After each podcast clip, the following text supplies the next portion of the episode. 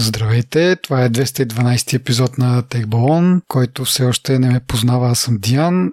Отсреща е Петър. Здрасти, Петре. Здравейте. Какво ще правим днес? Какво ще говорим? Ще говорим някакви интересни неща. Ще си говорим за iOS, ще си говорим за Apple като цяло, за... Даже мисля, че повече за Apple днес се събират темички. Mm-hmm. Ще, бъде, ще бъде доста интересен епизод. Ама преди да започнем, нека благодарим на нашите патрони, които или патреони, не знам кое е правилно, винаги казвам патрони, ама на хората сигурно чуят. Та да благодарим на хората, които ни подкрепят. Оценяваме вашата помощ на всички останали наши слушатели, които искат да разберат какво е това да си патрон или патреон, как можете да ни подкрепите, какъв е смисъл в това нещо. Може да намерите малко повече информация в бележките на епизодите. Благодарим още един път. Смея се малко, защото наистина хората, ако последват линка от бележката на, бележката на епизода, е, ще отидат в Патреон и там ще видят, че събираме пари за, за Тесла. Но всъщност не е целта да си купиме Тесла, нали, както може би вече сте заподозрели, а да можем да си купим по-добра техника за записване, софтуер, да си позволим и дори аудиоредакция от професионалисти, за да може този подкаст да звучи по-добре. Иначе, говорейки си за подкрепа, партнираме си с DFBG, с които можете да направите следващата стъпка в кариерния си път. В тази специализирана платформа за, за IT работа се публикуват обяви от над 1100 работодателя, като свободните позиции са подредени в 43 технологични категории. Java, .NET, PHP, C, C++, Python, JavaScript са само част от тях. А за пълния списък посетете dev.bg. Ние междувременно им благодарим за подкрепата и продължаваме с новините, както Петър загадна преди малко. Имаме няколко новини за Apple, но те ще са малко по-късно. Преди това малко новини за Microsoft. Ако сте слушали предния ни епизод, точно по негово време, когато го записвахме, беше евент на Microsoft. Обещахме, че ще го коментираме.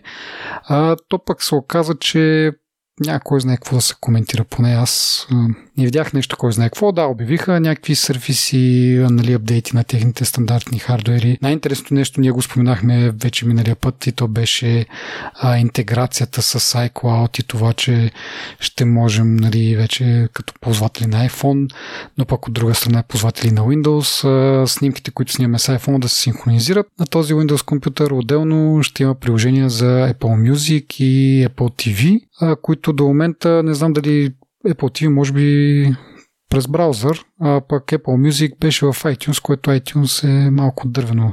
Така че ще бъде добра, добре посрещната промяна. Да, наистина, може би това, което на нас ни прави много впечатление е тази новата интеграция. Е това, което ми е интересно да видя Music App как ще изглежда. iTunes, ако трябва да сме честни, не е най-безполезното нещо. Аз си го ползвам дори от време на време на Windows, а, за да унифицират и да стандартизират а, наименованието на приложенията. Беше нали, нормално за Windows.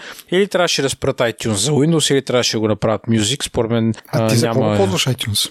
Слушам си музика, как, за какво? Ага. Мисъл... И не е ли малко някакво дървено такова? Аз си представям, че е някакво забива и... На мен ми е тромало, по принцип, като в редките случаи, когато отворя iTunes, ми е доста тромало като апликация. Не бих казал, че е нещо трагично. Mm-hmm. Даже, даже ми навява спомени за едно време, защото не се е промени много на външен вид. Но това е комплимент и се смееш, но това е комплимент. А, наистина, бе не е лошо приложението. Ние си имаме и нали, Drive апликацията там, която mm-hmm нали, с нея синхронизираш бая работи. Нали, с iTunes мога да си правиш рингтон, рингтонове за телефона. А, това още ли го има? Ех, че как да го няма, той иначе как ще си направиш рингтон те Apple от колко вече 15 години iPhone продължава да си правиш рингтоновете с 44 стъпки и понякога не се получава и е доста дразнещо и като цяло неприятно. То там беше едни врътки с промяна на, на формата. Да, да. О, От Боже. M4A го правиш M4R. А, после трябва да го дръпнеш на телефона, да се синкне. Нали, сега с по-новите версии на iOS е малко по-лесно това, защото пред предните версии беше трябва да го дръпнеш телефона, да натиснеш Apply и винаги имаш усещането, че нещо ще се изтрие, което не, се, не е селектирано в iTunes. Както и да е. Дълга да. история, но нали, това беше процеса. Та, да, в смисъл, готинко си е това на Windows. Бих бих казал, че Ще се не ползва. го намирам за бъго. Да, аз по него ползвам. Сега предполагам много не са много хората, които го ползват. Мен ми се наложи на ден да го инсталирам, защото тук имам един мега дърт телефон, който дори да му сложиш сим карта, то не я разчита. Това е един 5S телефон и от доста време стои с апдейт. Той даже 12, iOS 12 е последната версия, която нали, се поддържа, но има някакъв security update 12.6 излезнал преди няколко месеца, който тези няколко месеца стои и не може да се апдейтне, защото там нещо като не работи сим картата явно по някакъв начин има нужда от връзка с оператор да установи какъв е този телефон, що е, какво е и не може да се апдейтне и нали, чрез iTunes а, ставаше можеше да стане апдейт, смисъл. Затова си инсталирах iTunes, да мога да го апдейтне и да спре поне да, да бъгва тук древния, че нещо там му излиза от време на време някакво съобщение, че иска да апдейтне. Ти му кажеш, да, окей, апдейтни, няма проблеми, то, а, ми не стана, айде, питай по-късно пак. Та това е моята история с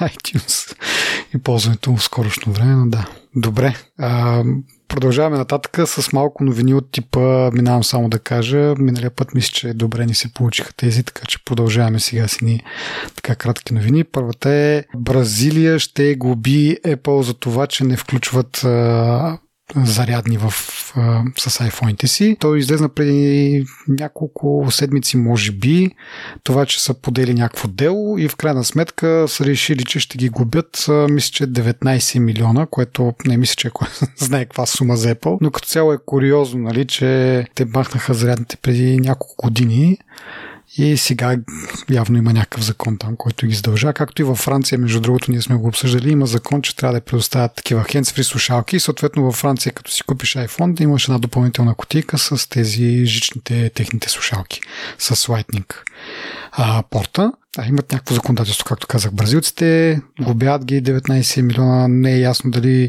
това ще се повтаря нали, през някакво време, докато най-накрая не почнат да включват зарядни. Да. И с другото, което е Apple ще клекнат на Европейския съюз, най-вероятно, за, за USB-C.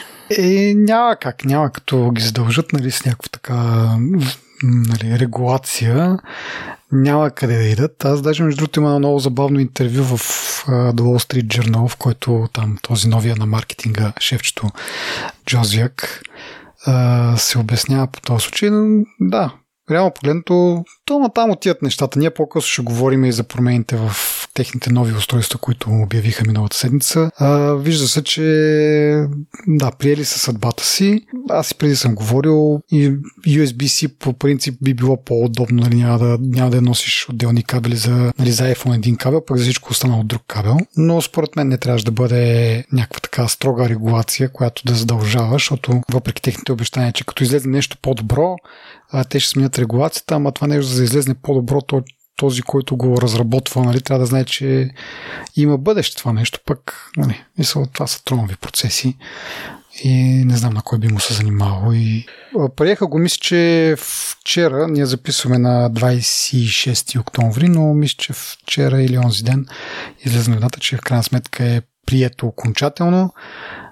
И да, от 2024 вече всички устройства, в смисъл всички устройства, телефони, камери, мисля, фотоапарати, такъв тип устройства и слушалки трябва да се зареждат с USB-C. Той има плюс всъщност това нещо. На новите телефони, дето те отдавна, отдавна 4K, големи файлове, видео, па high definition, щуроти, колко ти искаш и така нататък.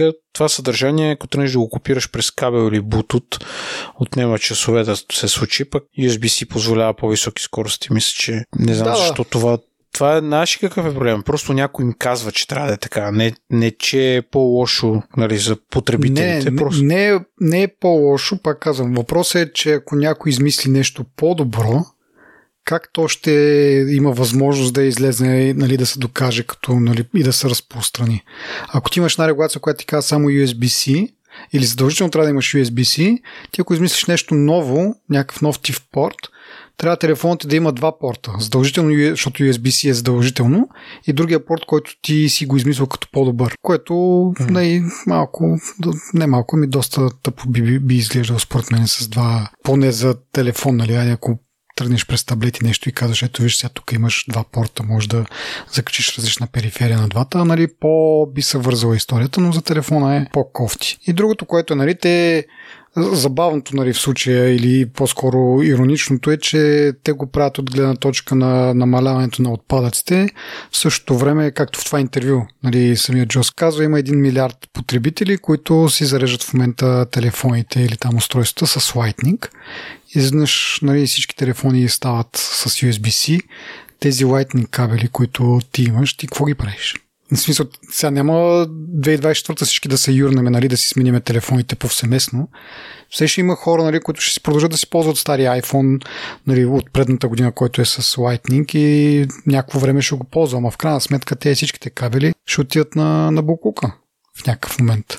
Нали, като си представиш, че един човек има повече от един кабел, съответно. Това е така, ма другото също има голяма тежест, нали, че просто ще спрат да се продават нови кабели изобщо, докато не ти се скъса твой кабел, да. който просто трябва да замени за всичките ти устройства. И ще бъде по-ефтино, нали? USB-C кабелите са доста по-ефтини. Но има, но има и трета страна, че ти като имаш две устройства, примерно аз ония ден зареждам iPhone и iPad, трябва ми два кабела. Ти ако искаш да зареждаш всичките си устройства едновременно или нали, в близко време, трябва да имаш повече от един кабел. Така че пак ще трябва да си купиш кабели. Да. Само малко е не, въпросът е, че тези, да, да, но въпросът е, пак казвам, първо тези кабели са по-ефтини, а второ, да, не много често ще се налага да, да зареждаш две устройства едновременно, така че в повечето случаи дори с един кабел ще можеш да зареждаш няколко устройства. Ще ги редуваш просто на график. Аз по-късно ще разкажа, да, малко забавна не бих казал история, но да, свързана история с Apple TV. Така, продължаваме сега с другите новини. Една отново свързана с iOS. Казахме, че в началото няма почваме с Apple, ама те са навсякъде. В случая става въпрос обаче за, за iOS и за Instagram и Facebook. А, тя е малко по-старичка тази новина, но не пречи сега да отправя един апел или по-скоро, не знам как да го нарека точно, като някакво а, предупреждение за, за нашите слушатели, че ако ползвате Instagram и Facebook на телефоните си, по принцип бих ви посъветвал да не ги ползвате, но както да е, е друга тема. Ако ги ползвате и те ви пренасочат от някакъв линк, по принцип нали, предпочитания метод на тези приложения е да се ползва такъв един вграден браузър в тези приложения. Тъпото е, че този браузър има способността да следи всичко, което правите в него, дори а, какво пишете. Ако вкарвате, примерно, ако линка е за някаква шопинг страница и си напазрувате оттам, има възможност а, нали, да, да разбере нали, номера на кредитна карта и така нататък и така нататък. Така че съвета ми е, когато следвате линк от Instagram или Facebook, да превключите на оригиналния Safari браузър, а не на този, който е вграден. Но това става много лесно. В вградения браузър отдолу има едно иконка като на Safari. Като го цъкнете и си отидете в стандартния браузър и там няма как Facebook, slash Instagram или по-скоро Meta, компанията майка, да разбира какво правите. Не става въпрос само за самия браузинг, става въпрос за това, че ако да въвеждате някакви данни, да било то лични или финансови, тези браузъри имат възможност да запишат това, което пишете и едва ли ще го ползват таргетирано, но това може да ликне някъде и така нататък. Така че отново съвет, ползвайте си или Safari или някакъв друг браузър, който си ползвате, но не и този вградения. Това въжи и за други приложения, нали? не само за Instagram и Facebook, но тъй като най-големите така абюзери, може би, на това са под прожекторите. Така, следващата новина от типа, минавам само да кажа, е, че според слуховете Apple е намалила поръчките за iPhone 14 Plus. Е, и това го казвам от чисто злорадство, защото нали, махнаха ми минито, за да пуснат плюс, пък той се оказа даже май, че е поръчван по-малко от 13 мини. Така че, ха-ха, общо ето, продължавам нататък. Излизам малко вече от а, сферата на минавам само да кажа. А, със следващата новина, Мета обявиха нови VR очила, даже и в партньорство с Microsoft, където най-логичният сценарий да се използва VR, разбира се, в Teams срещи. От една страна скучно, от друга страна може би точно това е нещото, което би довело до по-бърз, по-бързо възприемане на, на този VR, нали, защото до момента VR има не бих казал, че има някакъв килър ап, нещо, което 100% трябва да имаш, по-скоро е нещо така интересно, интригуващо да пробваш за малко и след това да си продължиш живота. Но може би точно някаква такава колаборация между Facebook и Microsoft, т.е. Meta и Microsoft, да вкарат тези work tool По този начин да да предизвикат малко по- повече интерес. Най-малкото мога да дам за пример или аналогия по-скоро, как преди нали, много години вече дено, компютрите общо са се използвали за работа. И ти като отидеш на работа, работодателят ти е предоставил компютър. И с течение на времето научаваш се как да работиш на компютър, искаш да имаш компютър вкъщи, така че някаква така препратка мога да си направи към това. Нали?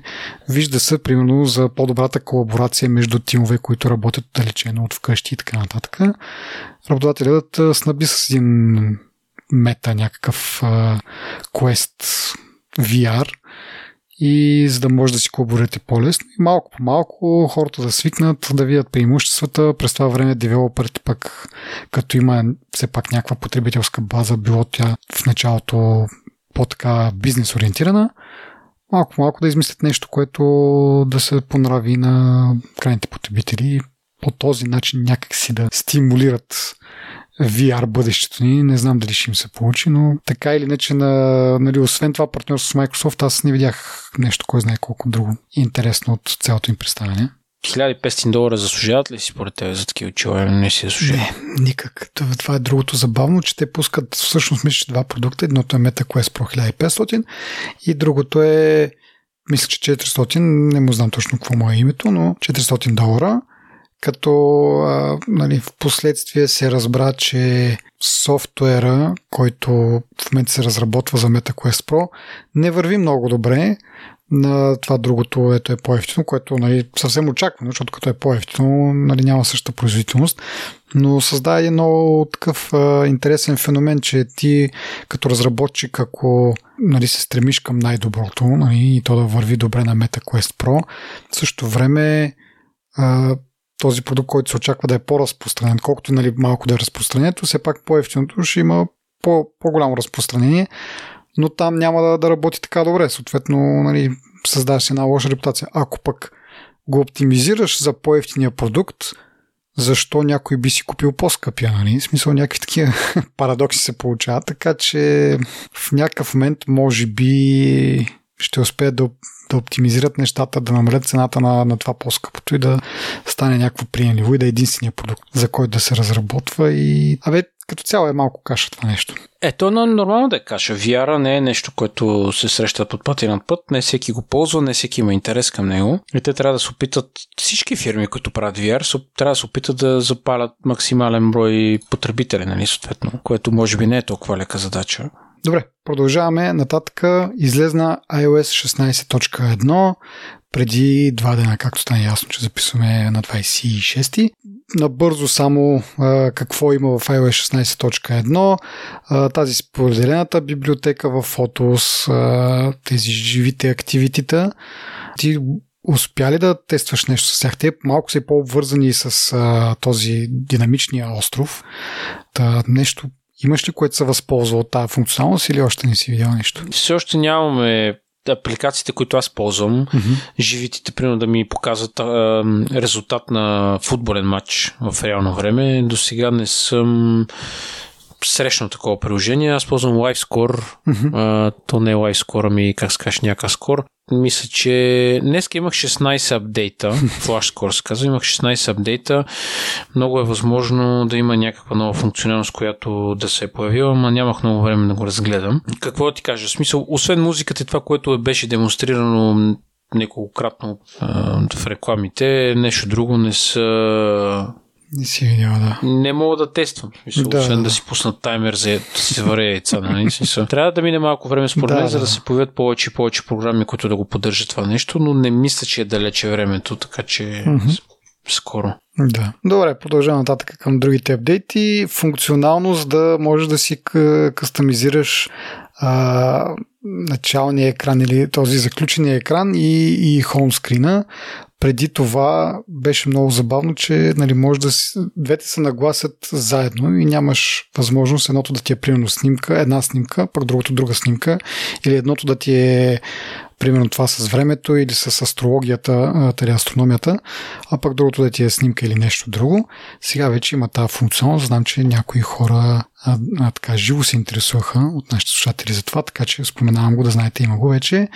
А, Apple Fitness Plus без а, Apple Watch. А, това да, хубава функция, но не е приложима за България. Все още не е дошло това в България. Така че един ден, когато стане, знам, че ти имаш интерес.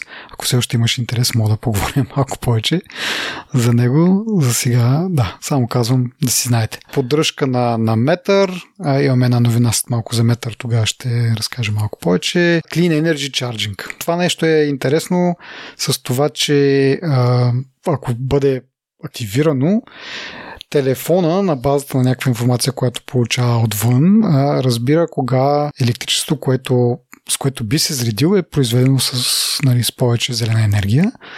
И така, нали, активирайки тази функция, можем да направим а, така че да ползваме по- по-зелен ток. А в случая обаче това работи само в Штатите. Мисля и трябва да се активират един куп настройки. Това да ти има достъп до локацията, да си в щатите а, и не знам още какво друго, за да работи това, така че, окей, добър опит, ама нали, чакаме и за при нас. Нали, аз съм виждал такива карти, дори ползвам в а, моя си Home Automation а, такава информация.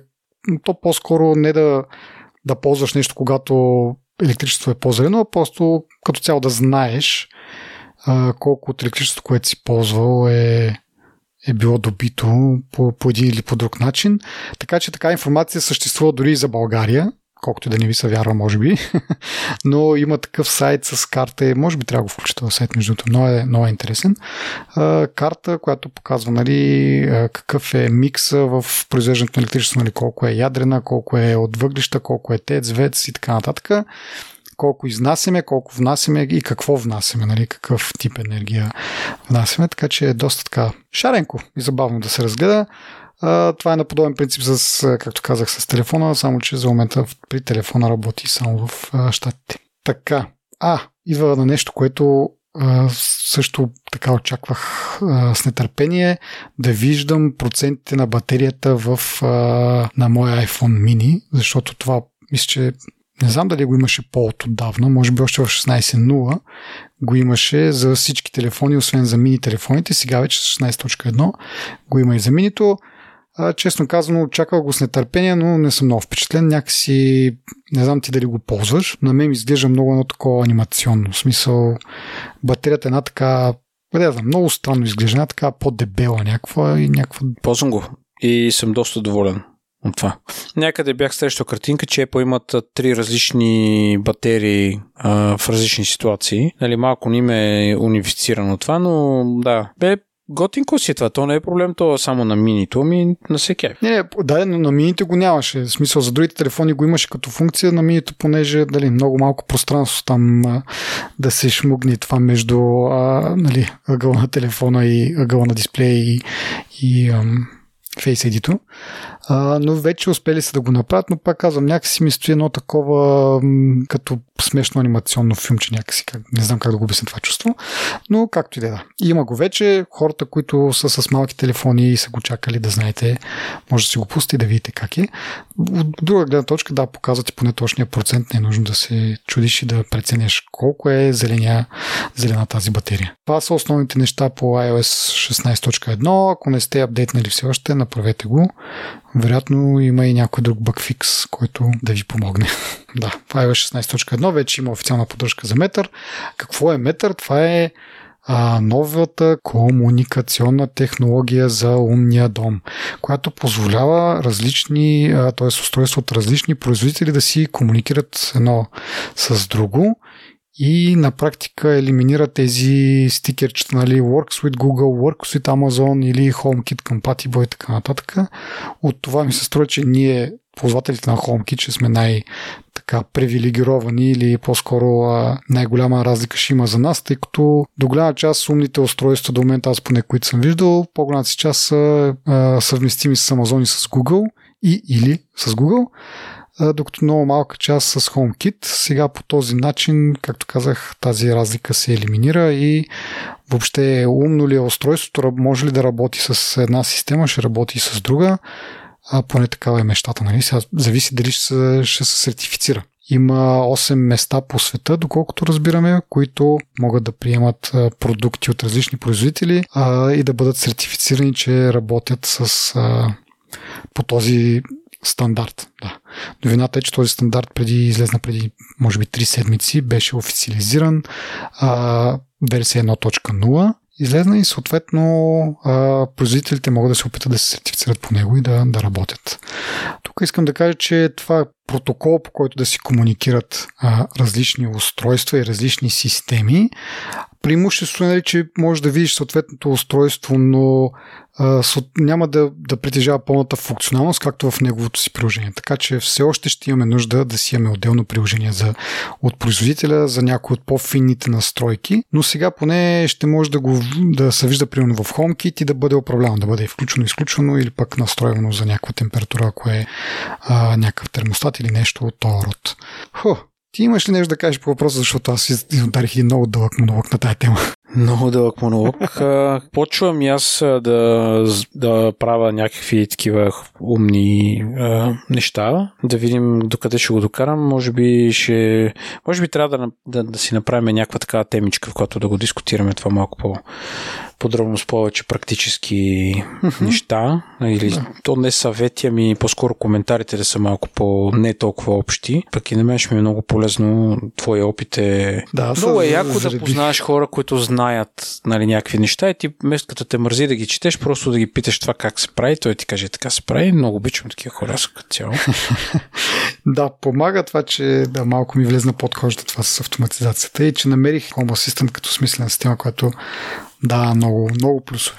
И мисля, че може да бъде заменена от това, че вече всички устройства ще си комуникират помежду си. Защото те, ти може да имаш, може да имаш един вид сензор от един производител и на база на този сензор какво направи да създадеш такава автоматизация, а, той пък да включва нещо друго от друг производител.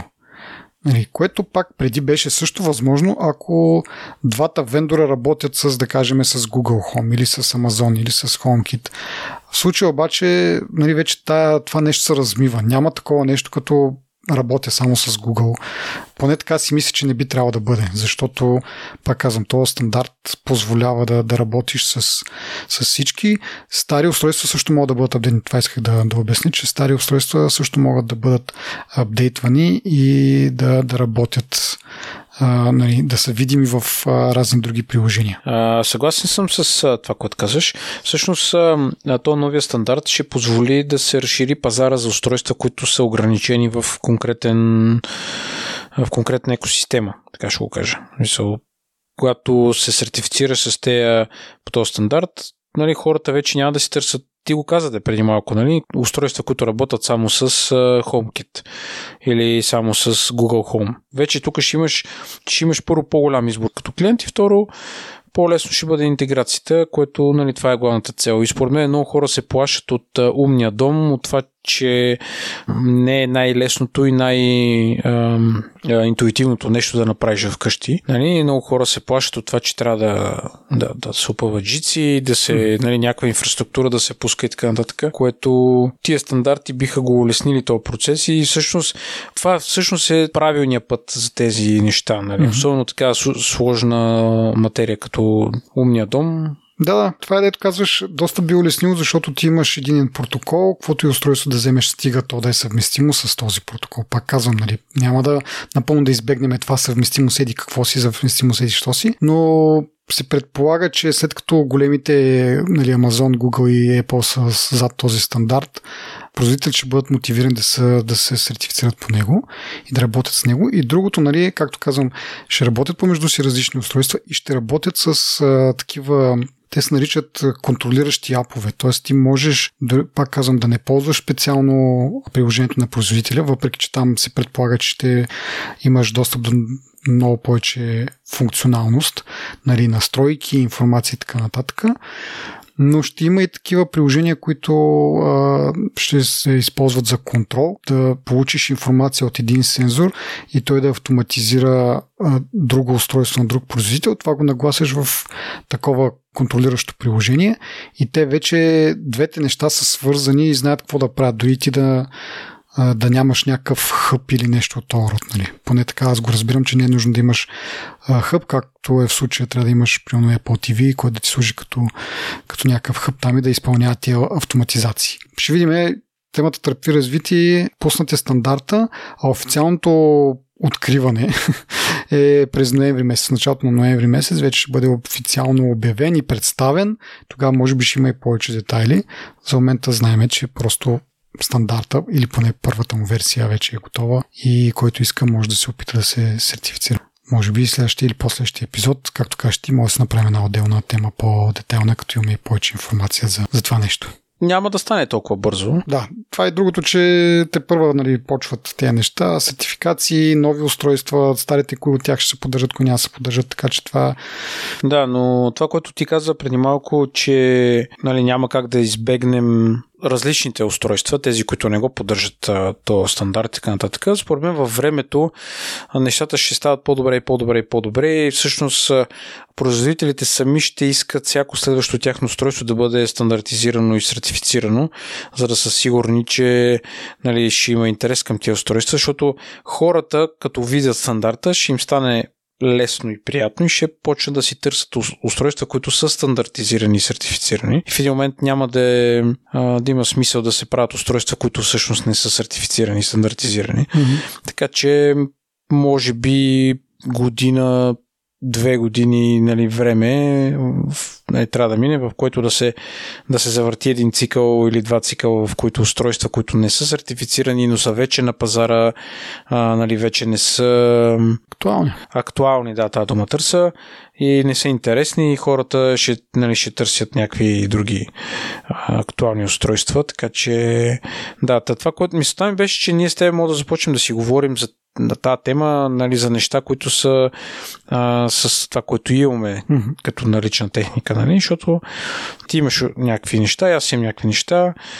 Да, пак да, да се оправда, доста се заребих и съответно задълбах а, в тази насока и пак казвам, доста, доста интересно и да видим с този метър как ще се променят нещата и пак да кажа, че тези Home Assistant, Home Bridge, този тип системи, не, не бързайте да ги отписвате. Според мен е, дори за момента леко да им е намалена ползваемостта, нали смисъл полезността, те ще еволюират и ще представят някакви нови неща, които да... Пак казвам, това, че виждаш дадено устройство в HomeKit, ти го виждаш и можеш да го контролираш, имаш много, много малка част от това, което можеш да го настроиш. Докато в тези, да кажем, Home Assistant специално, ти дава пълния потенциал. Даже аз имам едни устройства, които в, техния, в приложението на, от, от производителя е, информацията е по-малко, отколкото аз виждам в Home Assistant. В смисъл, примерно температура на устройство, там е, какъв ток минава през него и така нататък. Това нещо го няма в оригиналното приложение, което е малко странно но от друга страна нали, показва, че има място и за, за, за тези системи.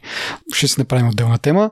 Продължавам нататък с една новина преди да почнем с новите продукти на Apple. Малко да ги, да ги оплюем Apple. Новината е за това, че има някакви разговори а, и някакви наченки на това, че Apple може би ще пуснат а, абонаментен план с, а, за Apple TV с реклами. Като това само по себе си е окей, okay, защото нали, видяхме Netflix, мисля, че вече го пуснахме, не сме го коментирали, мисля, че на дълго и на широко, но Netflix имат вече такъв план мисля, че за момента само в Штатите или поне България го няма де. Но както де. Идеята е, че само по себе си това няма лошо.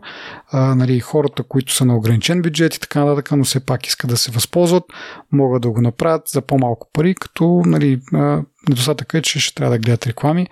Нали, хората, които пък не искат да гледат реклами, могат да си платят малко повече и да не ги гледат. Нали, никой не е пострадал като цяло плащаш си да не виждаш реклами и не ги виждаш рекламите. Проблема за мен в тази новина, плюс другите новини, които излезнаха съвсем наскоро, нали, с iOS 16 се, е, точка 1 се увеличиха, защото, нали, пак да кажа, беше пуснат преди един-два дена. С него се видя, че местата в App Store, които могат да показват реклами, се увеличават. За самото качество на рекламите, нали, какъв тип приложения в повечето случаи рекламират нали, някакви такива приложения с залагания. А, нали, това е отделен въпрос. Но това, което ме дразни, е това, че нали, какво говорим всеки път, като говорим за Google, нали, за някакъв техен продукт. Много хубав продукт, ама нали, Google са си Google. Нали, те следят, за да могат да ти рекламират. Ние в Сакеф име на Apple, защото нали, съвсем друг им е бизнес модела. Нали. Те ти продават устройство, те печелят от устройството, не ги интересува кой си, къв си, не събират данни за тебе, защото не им е бизнес модела, ти продават реклами. Обаче виждаме, че малко по малко това се променя. И това ме дразни в тази новина, която е нали, както казах, в телевизионния абонамент там си е твой избор.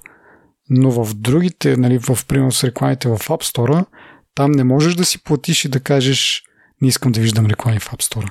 И е малко от тези хлъзгавите наклонени плоскости, по които като тръгнеш да се плъзгаш, аз пеем противоречиво мнение, всъщност дори не ги забелязвам аз тия реклами, ако трябва да съм честен, някой трябва да ми ги покаже и даже кой беше този, дето правеше Overcast? Overcast ли скаш? Да, Марк Ормент. Да, Марк Ормен, дето като търсиш неговата програма, отдолу излизала реклама на някакво приложение за, за лози или не знам си какво. Некак си не, не ми прави впечатление на мен този тип реклами. Забелязвам подобен тип реклами в Google, примерно. Примерно в App Store виждаш една промотирана програма, която ти се показва най-отгоре, докато примерно в Google търсачката излизат може би два или три линка един след друг, преди да дойде твой резултат което ми прави повече впечатление и ме дрази малко повече, нали, съответно. Може би аз съм нещо калпа в цялата схема, ама... Добре, да оставим на страна това, че, нали, да кажем, ти не обръщаш внимание, някой друг обръща малко повече внимание и му прави лошо впечатление, нали, че ти си на, така да се каже, премиум платформата и там пак имаш реклами. Добре, това да го оставим на страна, защото, както кажеш ти, някой може въобще да не го забелязва. Аз съм по същия начин в, нали, в вебсайтове, ако не ползвам някакъв браузър с блокер, нали, повечето случаи сме така, научени сме да ги игнорираме тия реклами. Въпросът е обаче, че тези реклами, за тях какво стои? Нали? В смисъл за тях стои алчността на да кажем, една компания или на, едно, на един CEO, които нали, се мъчат да изкарат колкото се може пари от, от, от, от всяко нещо. Нали. И, и в това преследване на печалбите, в един момент няма ли ние да нали, iOS да стане като Android и да бъдем следени. Нали? Пак казвам, оставяме на страна, че че реклами и ни харесват рекламите или че не ги виждаме рекламите. Въпросът е, че има възможност да почнат бизнес модела да се промени, както казах преди малко, да не бъде само той отдавна не е само да ти продадат устройството, но да включва вече и някакъв а, елемент на следене, нали, на събиране на твои навици, за да могат да ти насочат по-добре рекламите, да ти рекламират а, правилното нещо, нали, което да оптимизира кликанията и така нататък и така нататък. Е, това ме притеснява, иначе да, това може да, да не го виждаш, както научихме се да не виждаме и, и Face ID, ноча и, и, и други неща, нали. Тя работи в някакъв момент на... Малко по-различно е това, защото а, когато имаш не знам си колко милиарда апликации в App Store и когато се опитваш да да си, айде да речеме, често хората, даже вече, предполагам, почти всички го правят, като търсиш програма за нещо, Просто гугълваш най-добрата програма за еди какво си за iOS. Отваря се някакъв списък, някакъв съмнителен сайт, който ти казва това са 10 най-добри програми за еди каква си цел. И ти си сваляш някаква, която е една отгоре примерно, на списъка. Обаче, ако се замислиш на теб, ти трябва всъщност програма, която да ти върши някаква работа. Нали, промотираните програми може би, сега, зависи какъв е алгоритъм, как го прави, но може просто да ти покаже по-доброто нещо за тебе, което да ти свърши работа. Може би малко объркано го обясних, но... Не, не, да, има, има смисъл в това. Рекламите не са флаши, не ти изкачат пред очите, не ти дразнат, нали, не е като да имаш нужда от адблокър за тях. Да, и не са за гащи, примерно, или за Виагра Нали, това също а, е плюс. а са за приложения в, нали, ти си в App Store и получаваш реклами за други приложения, които може би би харесал. Да, окей, от тази гледна точка това е ограничено, ама а, за момента, в смисъл, до преди няколко да. години нямаше въобще реклами. Да, да, да, съгласен съм и това, което казваш също е реалистично, че в един момент трябва да ти показват а, а, апликации, които са нали, свързани с някакъв твой интерес, само че това не е Google, Google, като те подслушва, ти прави реклами на, на екскурзии, на някаква техника, на предмети, нали, които ти дискутираш с семейството си, с приятелите си, сърчваш го нали, в Google, търсиш някакви неща, то си прави някакви там, събира някаква информация, за да ти показва по-релевантна информация, която е за тебе, нали така. Тук говорим за апликации, в смисъл колко това, което нали, говорихме пък един път, колко пъти отваряш App Store е, да, изобщо. И това е ти. другото, че нали, така е, Той така е верно, че го направиха като социална мрежа, нали? Му да отвориш, да четеш истории, някакви простоти и така нататък. Нали? Той е по-скоро като блок, не е социална мрежа, но mm. нали, това е другата страна. Аз разбирам, докато си ползвам iTunes или Apple Music, примерно, да ми излиза някаква реклама или а, докато стоя на хоум скрина да ми излиза някаква реклама, нали? това вече е нещо, което е инвазивно. Така че, може би не е толкова драматично като изключим момента, в който ти казваш, нали, че те трябва да почнат да събират информация, за да ти ти направят а, рекламите, точните реклами, които са за тебе. Да, да това вече пак казвам, гадно. Аз за момента не виждам кой знае каква голяма драма. Има някаква, но не е чак толкова болка за умиране, но моето притеснение е какво следва. Защото, пак казвам, преди няколко години нямаше никакви реклами с на времето и много пъти сме обсъждали в друг контекст, нали, специално за услугите и за а, тези такси от 30% и така нататък, колко Apple са упорити да си ги прибират тези такси, нали, как са вкопчили в тях. А, и това го виждам нали, с с това да продължи нататък, защото това име, това влиза в а, графата услуги, нали, като тръгнат на, на всяко три месече там да се хвалят колко пари са направили и услугите отново и отново растат. По какъв начин могат да продължат да растат? Ами давай ще правим реклами. Нали, за момента са такъв тип реклами нали, в App Store, ама нали, сега тук малко влизам на територия Black Mirror, нали, ама не, нали, сега не е чак толкова драматично, но пак какво пречи в бъдещето, примерно, цялостните държания, нали, behavior на, с, с телефона, какво правиш на телефона си, да се събира, да се анализира и както си браузваш някаква страница, да, да ти се инсертват някакви реклами. Да каже Apple, ето тук ние имаме нашото Safari, имаме супер яки адблокър, не виждате никакви реклами, колко е яко, нали? Супер, нали? Свикнахме с това и изведнъж. Всъщност обаче ние може да отварят нали, агенция за реклами, както Google имат, AdSense, не знам си какво, и казват, ние можем да рекламираме вашите продукти пред нашите потребители, нали? Е, тук нали, срещу тия пари, надавайте и така нататък и така нататък. И ти както си браузваш, изведнъж нали, се показва някаква реклама, която е на база на, на това как си използваш, как си използва телефона и какво правиш на телефона. Това според мен е напълно възможно и постижимо. Въпросът е как ще го извъртят. Нали, за, да не, за да няма... Ти смята, че ще го направят ли това точно конкретно нещо? Или... Ами нещо от това. Това е, че има реклама, индикация за тебе. Ами за мен е вече някаква, има реклама. някаква посока, да, защото се вижда, че нали, тази конкретна реклама, както казахме, не е чак толкова инвазивна и е за някакви неща, които ти така не си в App Store за, за такова. Но това да мен ми показва един такъв стремеж, който е нали, максимално да се изкарват пари от каквото се може. Нали. Докато преди винаги сме говорили за Google като компанията, която бизнес модела е, е да те следи и да, и да ти показва реклами. Apple е с бизнес модел да ти продава продукти. Обаче това се променя. Виждаме го малко по малко. Ето Apple стават компания, която продават реклами. Да, много лимитирани са на много лимитирано място, но това е да кажем само началото. С течение на времето това според мен ще става се по-зле. Защото Тим Кук трябва да огажда на шерхолдерите. Трябва да, пак казвам, всяко три месече да показват ни цифри, които растат нагоре и нагоре и нагоре. Е, как се постига това? Дето викаш, ние не отваряме вече App Store, нито пазаруваме там, нито каквото теглиме, нали, много малка част от нещата, които теглиме, плащаме за тях. Тим Кук откъде ще прави пари, за да дига цената на акциите и така нататък. В смисъл, това е, нали, връщаме се отново и към генералния проблем, че Тим Кук е човек на цифрите не е креативен, не е дизайнер, не е... И това много, между другото, има едно интервю с Стив Джобс, дето нали, точно това обяснява. Нали, ти не мога да сложиш хората, които са селс хората, е такъв тип хора начало на компанията, да очакваш тази компания ще прави хубави продукти. Тя ще прави продукти, които да изкарват пари, нали, да изтискват максимално повече. При трябва да сложиш нали, креативните дизайнерите, алабала, нали. тогава това беше нали, неговото. И много се чудя как с, въпреки че нали, това му е мисълта, това му е идеята и поради това нещо Apple излиза от а, забвение, в момента, в който нали, трябва да се смени CEO-то, вече е ясно, той слага на, на CEO място точно такъв човек, точно sales тип човек, който гледа да, максим, да, да направи максимум продажби, независимо от качеството на продукта. Е, това мен ми е малко парадоксално. Това малко ми е крайно честно, трябва да ти кажа.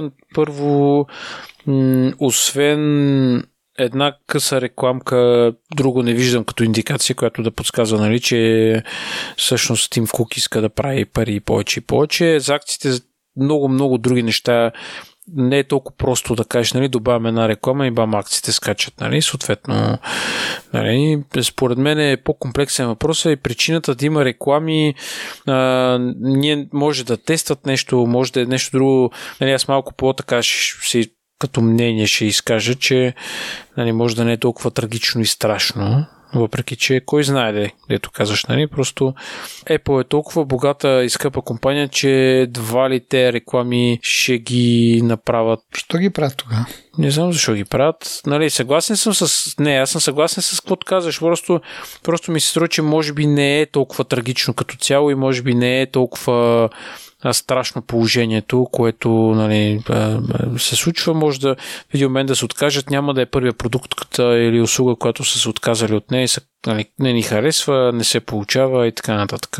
Те тия така ли че таксите си ги получават, дето викаш, ама те като са безплатни програмите, те вътре с реклами, които тия пари се таксуват тия 30% и отиват в Apple, нали? Не, е- не нещата, които са с реклами, Apple не получава нищо от тях. Ето ти още един, между другото, пример как може това да се Сигурен ли си за да, това? Абсолютно. Нещо ме...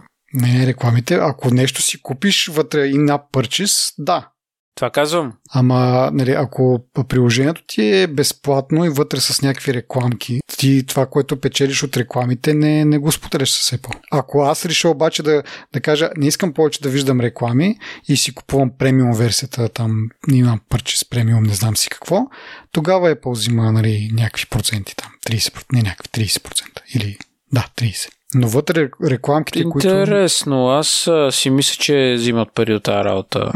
И това трябва да кажа, че може би това ще е следващата стъпка, нали, вместо а, да показвате реклами от Google във вашите приложения, показвайте нашите реклами.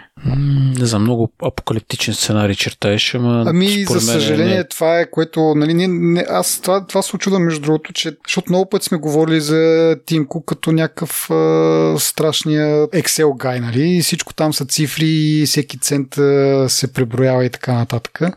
И от тази гледна точка, просто имайки предвид той какъв човек и какво него му е фокуса, а именно именно да, да изкарва възможно най-много пари, дори било то цент по цент, нали, и с дребнави тактики. Просто го виждам това как ще случи в някакъв момент. Надявам се до това време Тим Кук да, му, да се измори, да му омръзне, да го уволнят, нещо да се случи а, и да не бъде CEO на Apple и да дойде някой, както казах, това завета на, на Стив Джобс е да нали, начало на компанията трябва да бъдат креативните хора, които нали, да определят тази тая посока, в която се прави най-добрия продукт, а не този продукт, който мога да вземеш на един цент отгоре или мога да спестиш един цент, като направиш някаква пълната потия. Добре, съгласен съм, че трябва да се внимава, ама какво ще направиш, ако почват да ти пускат реклами? Ще се надявам Microsoft да, да възродят Windows там Mobile или Metro или там, който беше последното име, защото да. И конкуренцията не е цете за мирисане, но пак казвам, аз това го споделям, не че нали, имаш някакъв избор и не че е, сега ще, ще отида ще ползвам, почна да ползвам Android, а, но просто е нещо, което ние винаги сме го, сме го изтъквали като преимущество на Apple, нали, техния бизнес модел, който обаче всъщност се променя. И може би това преимущество не е чак толкова голямо вече. И така. Интересно ми е това за преимуществото. Дали просто не го оказва страхът в тебе, Надявам се да греша, нали, защото не, не държа от, не горя от желание да, да, да ползвам Android. Но и в същото време не ми се иска да iOS да става като Android. Нали. Но както да е, да не задълбаваме повече, ще видим нататък. Да, надявам се Тим Кук скоро да не бъде CEO. А, също и неговия там... Това няма да се случи. Пари бих служил, че Тим Кук, докато е жив, няма да се да го махнат от. Абе, виж сега, преди време имаше едно интервю, в което казва, че не се вижда там след колко години да бъде начало на Apple, защото ще да бъде на 70 години човек, така че се очаква примерно в близките 5 години. Е, ма то това е различно сега, нали? Според мен е, много неща се казват, така че... Да, да, е да разведриме малко обстановката с някакви нови продукти, така да поплакне малко очите. А, първо да започна с това, че оказа се прав ти, че ще има прес-релизи, няма да, да имат евенти. Между другото, на следващия ден, като редактирах епизода и ме ударя на мисъл по главата, има логика в това, което ти казваш, нали, че трябва да ги пуснат по-рано, заради а, коледния сезон, нали, така нататък. Обаче не се сетихме да коментираме какво се случва с Mac Pro. Нали, те обещаха до края на годината да имат Mac Pro с нов чип, а това да го обявят като прес-релиз, според мен никак не ми се връзва. И викаме, тук сега гледай какви ще излезем идиоти и сега ще направят един, един евент само заради Mac Pro и покрай него ще обявят и другите неща, но не. Всъщност, оказа се ти прав, много прав. Пуснаха ги във формата на прес-релиз и едно 9-минутно видео, в което представят двата вида iPad. А пък за Mac Pro, може би, бидейки нали, топа на топа на Pro нещата, то не се води от този график, нали, какво ще, какво, нали, подарък за коледа не, не е най, как да кажа, стандартния коледен подарък, така че могат да си позволят да го обявят и декември месец, ако искат. Да, някакво събитие такова записано дори нали, предварително, но по-така шармантно, отколкото, както казах, през релизите, едно 9-минутно видео, в което показах нали, основните неща от двата iPad. И сега да обсъдим, освен на самите продукти, между другото, като говоря за видеото и се сещам на Microsoft евента човек, исках да го гледам, нали, защото бях се заделил някакви там новини, както говорихме в началото. Искахме, исках да говоря за, за сервис евента. И викам, чакай да, така, първо източника, да, да гледам видеото. И ми тези хора, не знам, ма, няма го на канала на Microsoft или на Microsoft Surface или там другите канали, които почнах да търся да, нали, да намеря, за да го гледам това. Видеото, което те представят там всичките си хардуери и така нататък, беше в канала на, на Cinet, нали, което си е някакъв сайт за, за технологии, но очаквах да има оригинално видео от самите Microsoft пуснато. Поне в YouTube аз такова нещо не видях, което ми беше супер странно и викам, вие щом нямате това отношение сами да си пуснете видеото, не знам какво очаквате да ви го гледат хората, ама както и да е. Връщам се обратно на, на това, което също беше много изнадващо, защото ако се сещаш, това беше вторник ли, кога беше? В един момент гледам в uh, YouTube нашия човек, който не мога да му изговорим съкръщено, затова ще кажа Маркес Браунли, написал нали, някакви спецификации на, на нов iPad. И викам, а, да не би да има някакъв евент, аз бях тръгнал някъде да тичам ли нещо второ, викам, не, ще, ще се връщам обратно, явно има евент и те питах тебе, ти викаш, а, не знам, аз съм тук някъде, на рожден ден някакъв беше, мисля. И ни в клин, ни в ръкав, то се оказа, че всъщност, да, пак да кажа, чрез прес-релиз и, и някакво видео там. Какво всъщност обявиха? iPad 10, iPad Pro нова версия и Apple TV. Принципно нали, нещата ги правим хронологично, макар че тук в тия прес-релизи не съм забелязал дали има някаква специфична хронология, ама мисля ще да почнем с iPad Pro, защото е по-малки апдейт.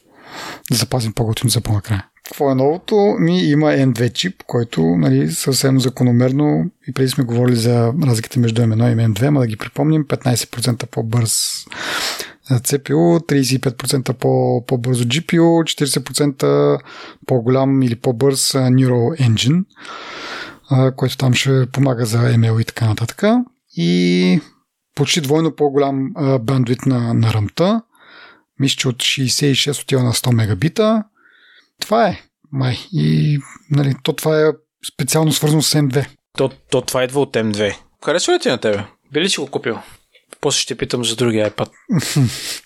Еми, сега, имайки предвид, че той излиза на същата цена като стария iPad Pro, ако съм на пазара за iPad Pro, бих си го купил, да, защото какъв, избор общо имам? Реално погледнато. Сега, ако съм човек, който има M1 iPad Pro, Нали, това е истинския въпрос. Сега, били, има ли смисъл да апгрейдваш от M1 на, на M2? Нали, защото, нали, сега, има и някакви други промени, да бъдем честни. Сега малко така съкратихме нещата, но а, нали, основното е този M2 който съответно позволява и ProRes видео заснемане, който, нали, кой човек прави, нали, заснема видео с iPad, нали, но както и да е, кодиране, декодиране, нали, тук все някаква обработка може да правиш. Това е интересно, може би. За Pencil Hover може би да поговорим малко по-късно, но като цяло с тези промени, ако имам M1 iPad Pro, не мисля, че има смисъл да, да апгрейдвам. Аз те питам, защото съм харесал от бая време Air. Mm-hmm. Прото си е про да му се не види. Аз не съм трябвал да купувам да не съм на пазара за iPad, да не ме разбереш погрешно. Ама просто този Air Nexi много странно ми стои сега в момента. Те нали, обновиха прото, обновиха а, а, най-низкия mm-hmm. клас iPad, обаче Air нищо не направиха за него. Ама Air са го, го, го обновиха тази година, той му е рано. Те го обновиха mm. на пролета, така че на него му е рано и той е с, съвсем едно. Да, сем едно е, ме усещах, че усеща се, че може би може би с това ги разделят. Да не, той дисплей е малко различен, да не е съвсем а... Ами... Като това. Ама...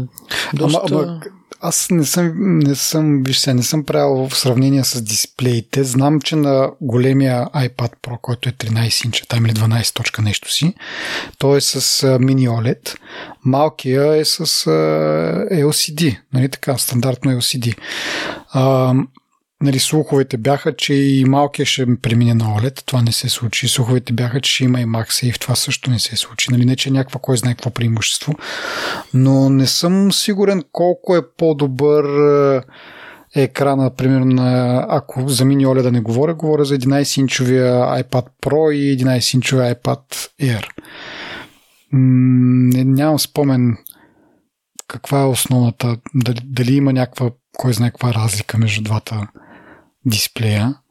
Има, има разлика, но няма значение да не влизаме в това. Да. А, ако искаш да продължим с апдейта. Ами, апдейта е това, което друго съм си отбелязал и то даже е последното за, за iPad Pro, е този, тази нова функционалност на, на Hover, нали, което е като а, размахаш, така се каже, или като моливчето е близо до екрана, а, той го усеща екрана по някакъв начин и, и добавя някаква допълнителна функционалност. Нали, можеш да, да видиш къде точно ще ти попадне а, върха на, на молива, можеш да променяш а, точката, колко е голяма нали, това, което ще, ще рисуваш, примерно, а, и такива някакви неща. Абе, един вид, както мишката, нали, сега като е размърдаш малко, като мине върху някакви елементи, и те могат да си променят, да, да, да визуализират нещо различно, нали, примерно да ти показва някакво такова тултипче или нещо от род. И това е на подобен принцип, само че нали, молива го държиш на до 12 мм над екрана, го хваща и, и ти показва, примерно, къде, къде точно ще натиснеш, ако решиш да рисуваш. Или пък такива полета, които са за попълване също. И има и преимущество за когато пишеш нали, текст и то ти го разпознава. Ако е примерно в това поле, се предполага, че ти продължаваш да пишеш, да не тръгва нали, алгоритъма да тръгва да ти разпознава това, което си написал, а едва когато е извън това поле, нали, един вид ти си вдигнал вече, приключил си с писането и нали, така няма някакво изкуствено определен период от време, което се казали, изчакваш две секунди, ако не се пише нищо повече, тогава почваш да транскрибираш. Тук нали, е доста по-интуитивно. А, но нали, от тия някакви, как да кажа, доста нишови неща не, не виждам кой знае какво преимущество. Кеф има като, като технология, нали? Смисъл, защото ти с стария пенсил, реално погледното няма промена в пенсила, а, дали има някаква въпреки че пак казвам, на, на, на първо четене не се вижда разлика в дисплеите. Дали е някакъв допълнителен хардвер, който не е точно дисплея, а нещо друго, което по някакъв начин засича това, а, че нали, в близост има то молив. Просто това, това на мен ми е интересно чисто, как да кажа, инженерна гледна точка, нали, защото те как го описват, засича електромагнитните вълни от пенсила и така нататък и така нататък.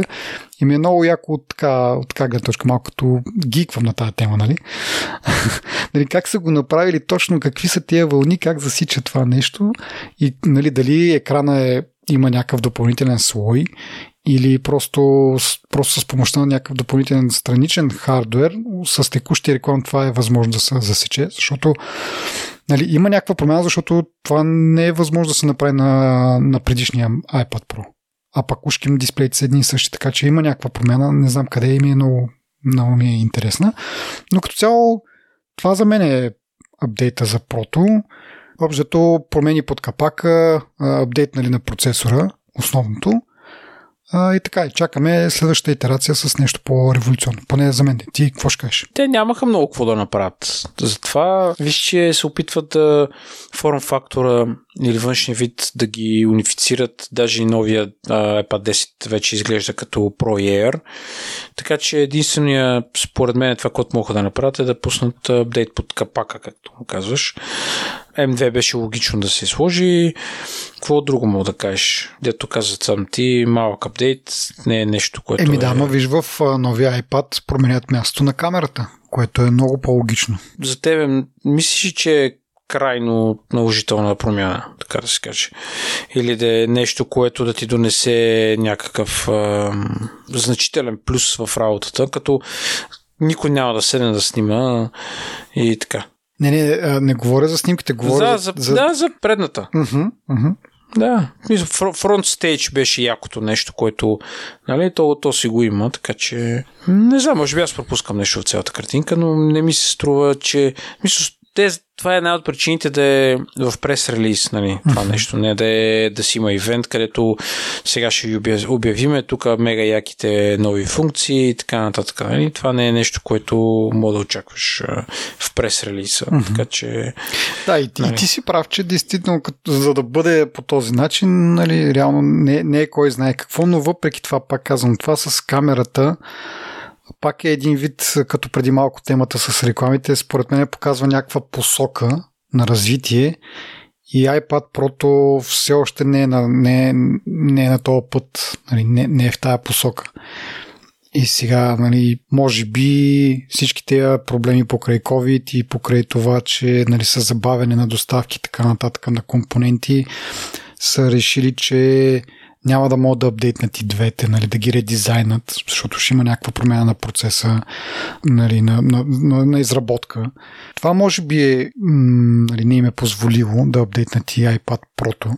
Пак казвам, в, в iPad десятката се виждат много повече промени, което е интересното. Нали? Да, да, именно десятката. Тя е и по-интересна. Mm-hmm. Значи, първо, първо да кажем, iPad 10 съществува паралелно с iPad 9. iPad 9 продължават да го продават на същата цена 330 долара, докато iPad 10 струва 450 долара. Сега, какво обяснява тази повече цена? Сега ще дам една бърза, така, бързо сравнение. Сега iPad 10 е с A14 чип, който е с 16 а, ядра на невралния двигател. Съм го превел. А, преди са били 8 в предишния iPad, 4 ГБ RAM вместо 3, 12 мегапиксела камера вместо 8, вече има 5G, докато стари нали, са 4G и USB-C вместо Lightning. Нали, основната промяна, която най-много се вижда, съответно е променения външен дизайн. Безелите са те не бих казал, че са по-малки, защото предишния просто имат отгоре и отдолу безил, а отстрани са доста тънки, докато а, новия iPad 10 а, просто ги разпределя може би по-равно. И отстрани и отдолу са еднаква ширина, може би по-малка ширина като цяло. Да, по-малка, защото няма място за хом бутон, няма вече хом бутон. А бутончето и просто отпечатък са този същия бутон, който се включва и изключва е, екрана. А, нали, това е нали, най-голямата визуална промяна. Както каза и ти, доста си прилича вече с iPad Air и с iPad Pro на външен вид, така ако ги сложиш един други отдалече ги погледнеш. Доста си приличат. И, и тук вече идва това с камерата, която вече е сложена в такъв ландскейп мод, пейзажен режим, ето още на, един превод в, в ефир. И, и да, най-голямата промяна и най-голямото нещо, което се отделя от досегашния дизайн език е камерата, която я слагат в... Защото в повечето случаи и по този начин се ползва iPad. Аз не знам ти, ти твоя iPad как го ползваш нали, в Landscape или в портрет режим, ама в повечето случаи повечето хора, особено на, като го сложиш нали, на някаква стойка и а, примерно за някакви разговори, предполагам, че го ползват в а, такъв а, пейзажен режим. По принцип зависи какво правиш. Ако четеш книга, uh-huh много вероятно да го държи или списание, или вестник, или да бразваш просто вебсайт, или Twitter, или каквото щеш. по-удобно да го държиш в портрет мод. Landscape, ако имаш клавиатура и някакъв, някакво фолио или китайска клавиатура, може да си купиш от AliExpress, нали, вече да го ползваш като лап като лаптоп, тогава вече нали, ориентацията му е Landscape. Аз го ползвам 50 на 50, може би, но до известна степен повече го ползвам а, хоризонтално, защото поработвам понякога на него. Нали. Всъщност си гледам много филми на него, така че нали, там няма как да е по друг начин. Така че зависи от а, потребата, бих казал. Да. Ами аз, а, нали, сега аз много пъти става дума, аз имам едно старо мини. Преди него имах iPad версия 2. И много ясно си спомням, тогава още се ползваше Skype, ние си чатихме по Skype с тебе и с други хора, де. Но когато си чатех, го обръщах в портрет мод, защото така можех да го фана с две ръце, нали, да пиша с двата палеца. Стигаха ми, нали, палците до, до, нали, до, до всяка точка на клавиатурата, така се каже. Или поне до пол... нали, единия палец стигаш до половината на клавиатурата. Докато в а, такъв хоризонтален режим това не беше така. Нали, трябваше да са просто по-малко повече записани. Така че когато ставаше въпрос за чатене, както кажеш ти, за четене на книга, може би да, за браузване по-скоро би го използвал в, в хоризонтален режим. А, и така, но пак да, според, според ползването. Сега за минито няма взето голямо значение, ама може би пак по същия а, начин. А, но като тръгнеш да работиш, да влизаш в някакви срещи, които изискват камера, действително е по-добре, когато камерата ти е на, на, нали, на хоризонталата, а не на, на вертикалата. Само по себе си не е кой знае какво, нали? Whatever, къде ще да ти е камерата, няма значение. Това показва някаква траектория, по която са тръгнали да се движат и е много странно как изкарат в един същи момент два таблета. Единия е още на, на, на старата на стария дизайн, другия вече е тръгнал по, по новата траектория и това е по-ефтиния модел, което е забавното. Нали? По принцип, по-новите неща гледат да ги сложат на по-скъпото, защото да, да могат да го продават, ама другото, което е нали, интересното за този модел е, че продължава да ползва стария молив, но поради това, че нали, таблета е вече с USB-C, а пък стария молив ползва Lightning а, конектора, а, са измисли един адаптер, който ще идва автоматично с новите моливи в комплекта. Хората, които вече си имат молив, ще, ще трябва да си го купят този адаптер, ако искат да го ползват, разбира се, нали, ако си в последствие си, си купят нов таблет, пък си ползва стария молив. Защо е нужен този адаптер сега? Значи, първо, за да се сдвои а, молива с а, таблета, той трябва да бъде включен към порта му. И вече след това нали, методи за зареждане може да се измислят и други нали, на самия молив, но задължително с този адаптер, за да може да се сдвоят двете неща и да работят. Сега, ти имаш молив, нали така? Имам, да. Твоя iPad, коя версия беше? 8? 7. 7. Но си бачка молива на него. Перфектно си бачка. Да, как, как го зареждаш този молив? По възможно най-тъпия начин, като го пъхам в него и той стърчи 20 см да, извън него. И трябва да внимавам да не го наседна, да не го бутна, да не го ритна, но в комплекта на моливчето имаш този, имаш такъв преходник, който е а, обикновения Lightning кабел, да. си го представи. Този преходник е женско-женско, пък да, да, кабел от да, страна да. и моливо от другата страна, нали, което е малко по-интелигентно, но пак не е, нали, да. То, да тоест, така иначе, така иначе имат някакво адапторче в комплекта, само сега, че го сменят от uh, Lightning, Lightning от двете страни, сега ще е от едната страна Lightning, от другата ще е USB-C, пак женски. Да, да, точно така. Аха, да. Не знам сега, това е много пак странно, че не поддържа новия пенсил, защото стария е там примерно на колко 4-5 години вече. От една страна, нали, странно, от друга страна, може би разбираемо, защото новия пенсил или поддръжката му по-скоро, може би е по-скъпа. И въпреки, че нали, те му вдигат цената на този таблет спрямо девятката, явно не е достатъчно за да... Или пък може би не мога да го смесят, защото нали, той новия пенсил се зареждал индуктивно, като го сложиш от гор... горната част на, на iPad-а да, само, само, че сега там на това място имаш камера, нали? Смисъл, може би не могат да ги сместят двете неща, да, да, да се съвместят, нали? Хем такова индиктивно зареждане и там магнити да държат а, а, молива, хеми да има и камера. Отстрани, ако го сложат, нали, от долната страна не можеш, оттам ще се връзва с а, клавиатура. Остават двете страни. От едната страна ти е порта за зареждане на, на таблета, от другата страна ти е този бутон, който споменах преди малко, който е с, нали, с Touch ID. Отделно и би трябвало да има и тон, тон колона, защото нали, се казва, че има в, в, в, такъв хоризонтален режим имаш стерео. Тоест имаш ако държиш портретно, говорителчета са отдолу и отгоре, ако държиш в ландскейп са отляво и дясно, нали, съответно. Там може би не мога да сложи на някой от късти, нали, на тази къса част, защото от една страна ще закрива бутона, от друга страна ще закрива говорителчето, няма се чува толкова добре. А, така че нали, виждам някаква логика, обаче все пак е някакво а, странно, нали? Просто сега ще ти кажа какво а, съм си записал аз. А, как, каква е разликата, какво е директното сравнение с Sierra, защото сега а, това, което споменах преди малко, те унифицират външния вид и почва да си задаваш въпроса защо да не дадеш 100 долара, там 150 долара, мисля, че е разликата, uh-huh. да си купиш шер, който е нали, M1 и така нататък.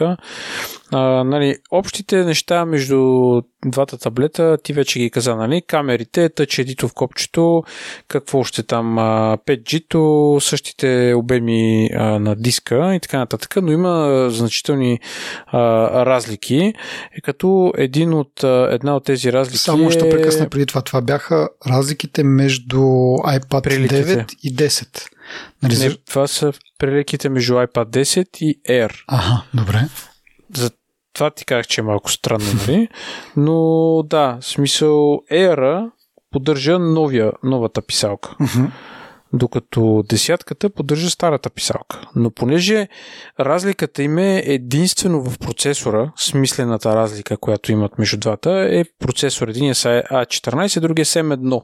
Очевидно каква е разликата в производителността, нали? Но за обикновен потребител, който ще седи просто да си гледа филми, да си чете статии, да браузва, нали, така нататък, нямаш да обработваш снимки, няма да правиш да обработваш видео, музика и така нататък, нали, няма да работиш на този iPad а, с тежки задачи, ти няма да я усетиш тази разлика, нали?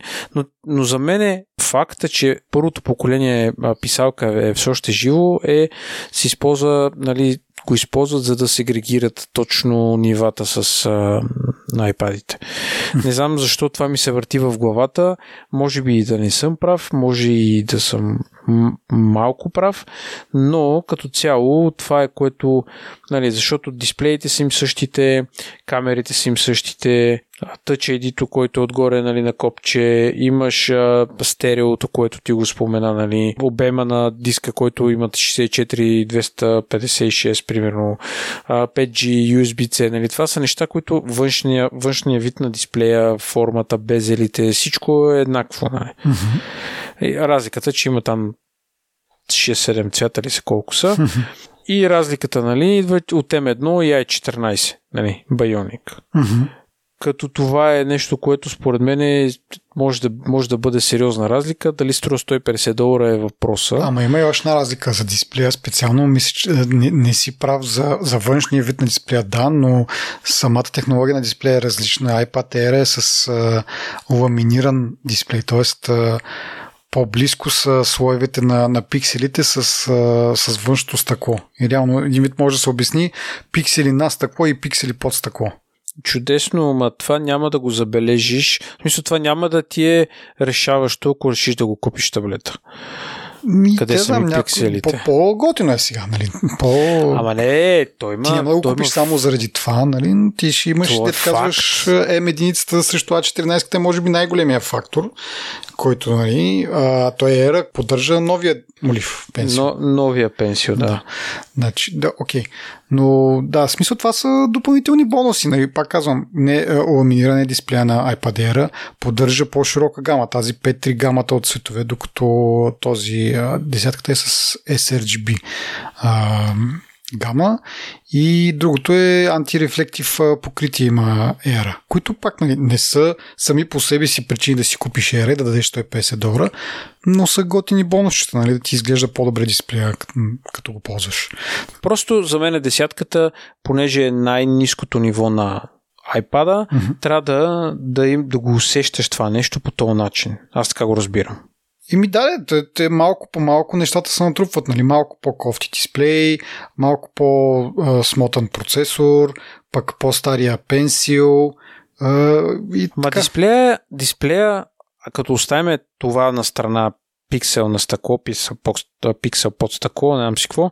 Той има същата резолюция, същия, същия PPI, True същата осветеност нали, на Max, която е там е колко 500 нита и така нататък. Нали. Това не е ти нямаш фундаментално различен дисплей, като примерно да имаш а, а, а, 120 Hz или да имаш а, нали, нещо, което е визуално да ти направи или разлика. Или пък LCD срещу OLED. Да, съгласен да. съм. Съгласен съм. Смисъл, нали, просто за мен е чертата, ако дойдеш ти да, ти дойде нали, да, да излезеш на пазара за iPad, дето го спомена преди малко и трябва да избираш между 10 и Air, процесора ще ти бъде а, нещото, което ще ти наклони везните в една или в друга посока. И понеже аз от, още когато си купувах моя iPad, тогава беше R4, още тогава исках да си купя R4, но реших да спеста беше разликата около 200 лева, мисля. Не ме цитира и затова може да, не, да е било различно от 200 лева. Нали, просто това е което а, нали. И, а, и примерно Air е 6 6 мм дебел, пък другото е 7 мм. Mm-hmm. Мисъл, то е някаква незначителна Смисъл, ако ги имаш двете един от друг и са загасени, според мен визуално няма да направиш разлика между двете, mm-hmm. двата таблета. Та, това за писалката е интересен интересна тема, въпреки че двете писалки, единствената разлика е, че едната може да се зарежда а, индукционно, другата не може. Нали? Като функционалност, като работа и Няма така ли някакви други там има слайп, може да си мърдаш пръста нагоре-надолу по едната писалка, по втората, нали, mm-hmm. което ти като бърз бутон е. Да. Нали, смисъл, може да го програмираш, да примерно, ако рисуваш, едното да ти рисува, другото да трие. Примерно, нали, нали. Но чисто специфични разлики няма между двете писалки. Аз съм много доволен от моята писалка, която е първото поколение, нали, отново. Mm-hmm. Много съм доволен и бих казал, че това е едно от най-яките неща, а, понеже пък си мислех онен ден за екосистемата, колко а, като влезеш в нея, после няма излизане. Нали? Писалката според мен е едно от нещата, които допринасят тази екосистема да бъде на, на това ниво, mm-hmm. защото просто работи по начина по който очакваш да работи. Нали? Сега съм съгласен, ако са пиксели нас тако, еди що си. Нали? Да, това ще кажа, че в, това, в това отношение е малко по-добре, защото действително смисъл сега не е чак като да пишеш наистина, но по-близко е до усещането да, да рисуваш на, на хартия, примерно. Това, това е Съгласен съм, ама сега има таблети, които са специално с такъв дизайн, да, да. който имитира хартия, нали, съвсем различно е усещането. Да, а, ти, а ти гледал ли си, смисъл, интересува ли се по по-задълбочено в, в този Logitech Cryon. който го дава, че също е съвместиме с тези iPad 10 и 9 и, и като твоя също който нали, казват единствената разлика, нали, освен външния дизайн малко по-различен е, но пък е с 30 долара по-ефтин и а, разликата е, че няма това м- как да кажа, усещане за натиск, колко силно натискаш, но, нали, всички други функции, като примерно наклон, а, нали, спрямо самия таблет и така нататък, това го има. Нали, преимуществото е, че сега е, са пуснали нова версия с USB-C, директно, нали, като си имаш USB-C кабел, можеш да си зареждаш и новия таблет и, и този а, молив. А, нали, другото преимущество е, че или по-скоро недостатък беше нещо там с двояването, че е малко по-различно, а не му виждаш колко му е батерията или нещо от род. Не знам както да е. Но основното е, че няма този усещане за натиск. Та ще да те питам с твоя, нали, дори, дори че е първа версия, той го има това нещо. А, дали би се забелязал? В смисъл, каква е разликата? Като натискаш повече, какво се случва повече? Или някакси ами зависи какво правиш. По-плътни линии или как? Зависи какво правиш. Ако mm-hmm. рисуваш, примерно, то нали ти симулира молив, четка, не mm-hmm. знам си какво. Примерно, ако каквото, всъщност, каквото и да избереш, като натиснеш повече, се отдебелява и става наситен, по-наситено, нали? Mm-hmm. Но якото е, че има наклон Примерно, ако е нали, вертикален молива, рисува по-тънко, като го накланяш се едно, ако се сещаш тази подострената част на молива графита, да, да, да. как става едно такова да. дебело и нали, ам, да.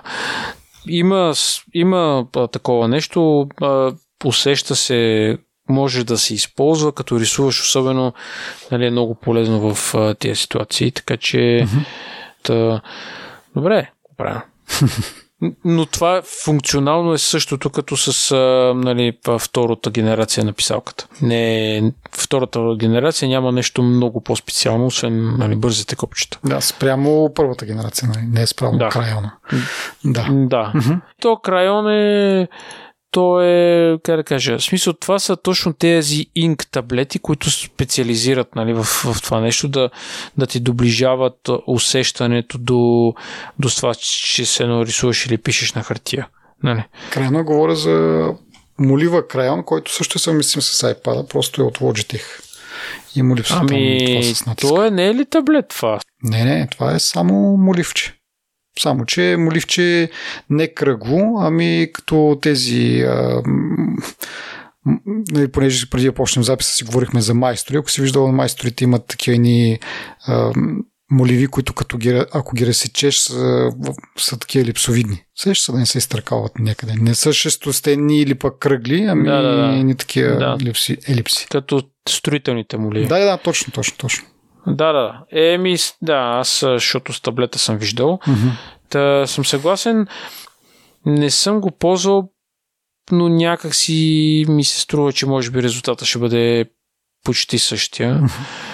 Така че, нали, от тази гледна точка... Аз искам да върна малко от това, понеже ти спомена клавиатура и така нататък, че клавиатурата, която слезе с това iPad 10, много прилича на на сърфисите, нали, за които в началото казахме, че почти нищо много няма, нали, но сърфисите имат една от, една от отличителните черти, е, че има този така наречен кикстенд, нали, в смисъл вградено в самия сърфис таблет имаш едно нещо, което половината му задна част, нали, заден корпус се отваря и служи като поставка, нали, да, да го държи изправен. Е по-правят нещо подобно, само че с а, тази новата си клавиатура, която се разделя на две. Едната част е клавиатура, тя се връзва чрез един смарт конектор там. А другата част е просто като гръб за, за, за таблета, който а, се прикача с магнити. В смисъл има много мощни магнити от двете страни. Нали, и, и има такъв тип а, как да кажа, стойка, която се отваря назад и, ми стана забавно, нали, че до, доста много, въпреки, че нямаше кой знае какво интересно в Surface евента, но ми напомни, защото нали, това беше едно от основните неща, когато го обявяха в началото, не, си, не, не днеска, не тази седмица или миналата седмица, ми Там преди колко години вече обявяха този сервис. А, ми така, нещо друго за, за iPad имаме ли да кажем?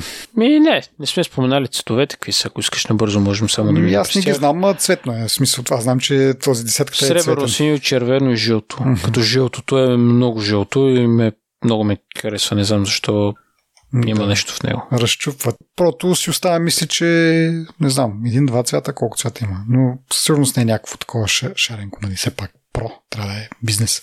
Да, слагат ги тия цветове на по-низкия клас телефони или таблети или какво. Нека си. Такова ми е усещането да, по- малко. потребителско насочено смисъл. Uh-huh. И така, добре. Еми, хубаво да минем на Apple TV тогава, ако искаш. Uh-huh. Който е за мен поне много интересно, защото може би това ще си купя. Даже не, може би, ами е сигурно, че това ще си купя от тези нови продукти, като говорим за, за какво съм на пазара. А, ми да, новото Apple TV, интересното при него е, че първо като започнем от корпуса, по-тън, по-тънко е такова, по-низко е а, и почти два пъти по-леко. Това може би изцяло се дължи на това, че няма вентилатор, което в началото всъщност беше малко изнада. Викам как така е по tv има вентилатор.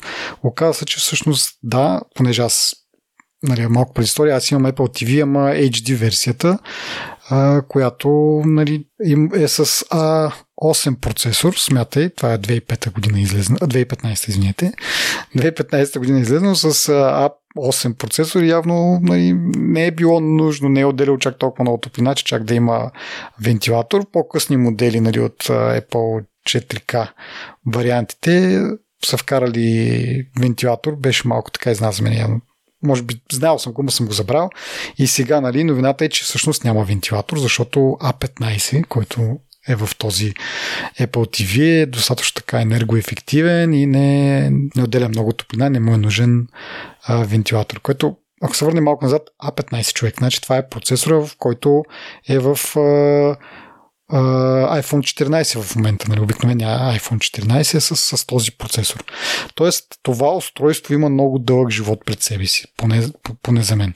А предишното Apple TV 4K беше с A12 като аз очаквах, че при един евентуален апдейт ще го вдигнат на A13, защото нали, правят и монитора с A13. Викам, сигурно произвеждат достатъчно бройки и нали, ще бъде по-ефективно от производствена гледна точка да правят и Apple TV на A13, а те директно скочиха на, на A15, което мен много ме очуди и в същото време много ме зарадва, нали, защото пак казвам, това нещо дълги години ще, ще е адекватно, поне според мен, тъй като пак да кажа, аз ползвам Apple TV HD с A8. Верно, HD е, нали, не, не, не обработва 4K имиджи, но за други неща, за които го ползвам, нали, освен стриминг, нали, някакви игришки и така нататък, си е доста, доста смислено нещо. Нали. Може би на по-мощните процесори графиките ще бъдат по-яки и така нататък. Така че това 15 доста ми се, ми се нрави. А, другото положително е, че има HDR10+, което малко за контекст е като альтернатива или конкуренция на Dolby Vision. Тоест, нали, имаме една основа, която се казва HDR или там HDR10, която всички го имат и вече оттам нататък различните производители а, вкарват дали ще нали, LG-та, да кажем най-общо казано, LG-та поддържат Dolby Vision, докато Samsung се разработват тяхна версия. Нали, сега не мога да кажа кое е по-добро, вероятно Dolby Vision, нали, е по-така известно и общия стереотип е, че е по- по-качествено.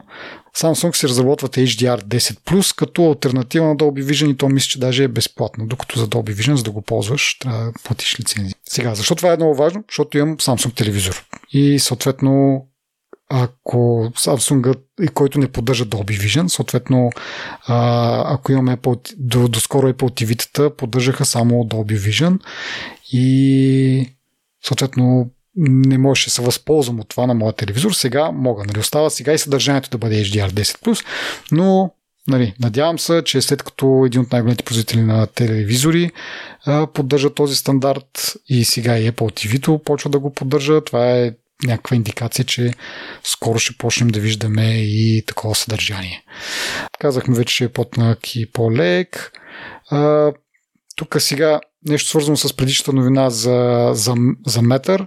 А, модела, който е с 64 гигабайта е без Ethernet порт и без трет радио. Сега, без Ethernet порт мога да живея, обаче трет радиото е важно от гледна точка на бъдещето развитие на тези умни домове, нали, на комуникациите. Както казах, метър е протокола, по който си комуникират и той може да бъде, да бъде ползван с Wi-Fi свързаност, нали, устройства свързани чрез, чрез Wi-Fi рутер, нали, Wi-Fi мрежда или чрез трет, което трет е като наследника на Zigbee, а, който е а, нали, вид технология за, за комуникация с а, много ниско потребяване на енергия. Нали, за такива малки сензорчета, които работят на батерия, е много подходящо. А, сега трет, пак казваме, доразвиват тази Zigbee технология и я прави по-оптимизира, нали? прави я по- по-енергоспестяваща, по-надълги разстояния може да, да се ползва и така нататък. И така, нататък. така че Нали, от тази гледна точка по-скъпия модел с 128 гигабайта памет и, и Ethernet и, и Thread е по-удачния, поне за мен, пак казвам, от гледна точка на Thread радиото. Иначе HD-то ми е 32 гигабайта, до сега не съм запищял за място. А, с, 60, с 4К стриминга може би е малко по-различно, но така или иначе там пък почват от 64 и 128 са възможностите. Дистанционното е с USB-C. Като говорихме в началото за USB-C, това, че Европейския съюз вече е приела тази директива и по-трябва да се а, съобразят с това, нали, вече виждаме, на, че те се ориентират по посока на вятъра и почват малко по малко всичките си устройства, малки и големи, да ги правят с USB-C. Нали, говорихме преди малко за, за таблета. Сега интересно е, че дори тези, това дистанционно което не знам дали попада по тази регулация, дори и него вече го прехвърлят на USB-C, защото нали, след време се очаква всичко да е, да е там и да не да се окаже пак точно дистанционното, че трябва да зарежда с Lightning кабел, пак всичко да отиде на USB-C. защото нали, това се очаква, че ще го ползваш доста по-дълго, цикъла му на смяна е доста по-дълго, отколкото на телефоните и се предполага, че по-скоро би сменил телефон, отколкото дистанционното. И тук идва тази, този проблем, за който говорих в на, началото. Това, че Нали, сега това може да сметне за малко странно, нали? но а, в хола ми има едно зарядно и на него е вързан а, такъв Lightning кабел. И там си нали, зареждаме от време на време телефоните. И когато дистанционното беше и то с Lightning кабел, беше супер удобно, нали? защото директно го включвам и се зарежда. Сега пак да се оправдая, то дистанционното не се нуждае от често зареждане, така че нали, дори когато си купя този нов модел и е с USB-C, мога да си позволя нали, един път на, кажем, месец-два да занеса дистанционното до някое друго зарядно с USB-C или просто да имам още едно USB-C кабелче и да ги, да ги сменя на, на зарядното. Така че не е болка за умиране, но е така малко смешно, нали, може би, че имам един единствен кабел в хола си за зареждане и той е, той е Lightning и точно там, където е дистанционното, ще трябва да, да правя някакви такива змийски гнезда от, от кабели явно. Но, да. Ами, не знам, мисля че, мисля, че е това. Пак да кажа, ако сте на пазара за, за Apple TV, според мен сега е момента да си купи, защото скоро няма да има нов модел, според мен, имайки предвид пак за A15, че нали, какво повече могат да му апдейтнат.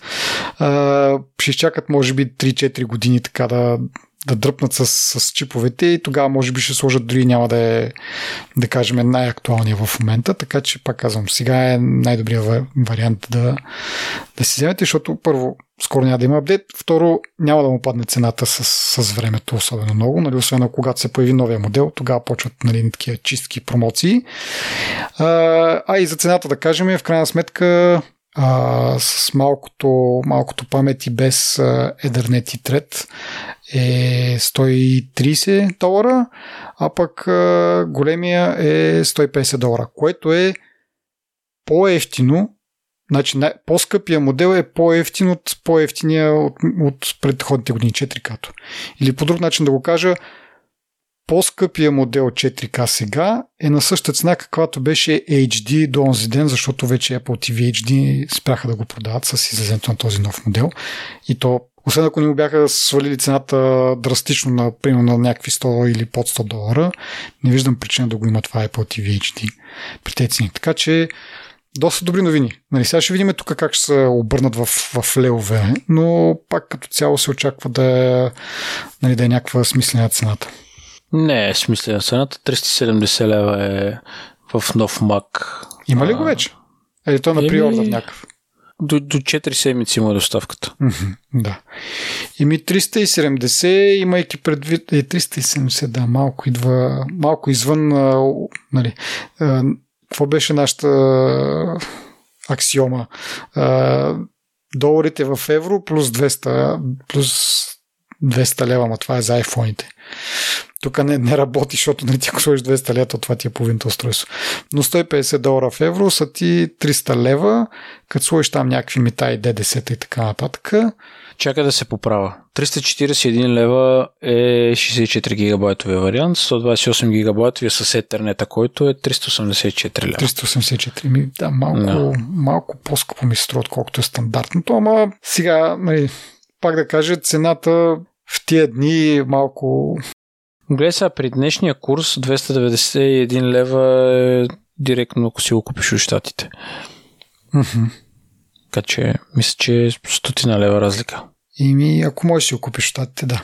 Ако не. Но пак, сега не знам, трябва да видим, може би, колко стоят старите, но би трябвало да, са, да, да е по-ефтин или поне да е някаква подобна цената, да я знам ако имат старите 4, ако продължават да ги продават. Абе ти като каза, и аз като казах няколко пъти ядрене, това на български как е, защото някакво време се чудя. Май няма порт за мрежов по, порт. Мрежов порт, да. Да, окей. Okay.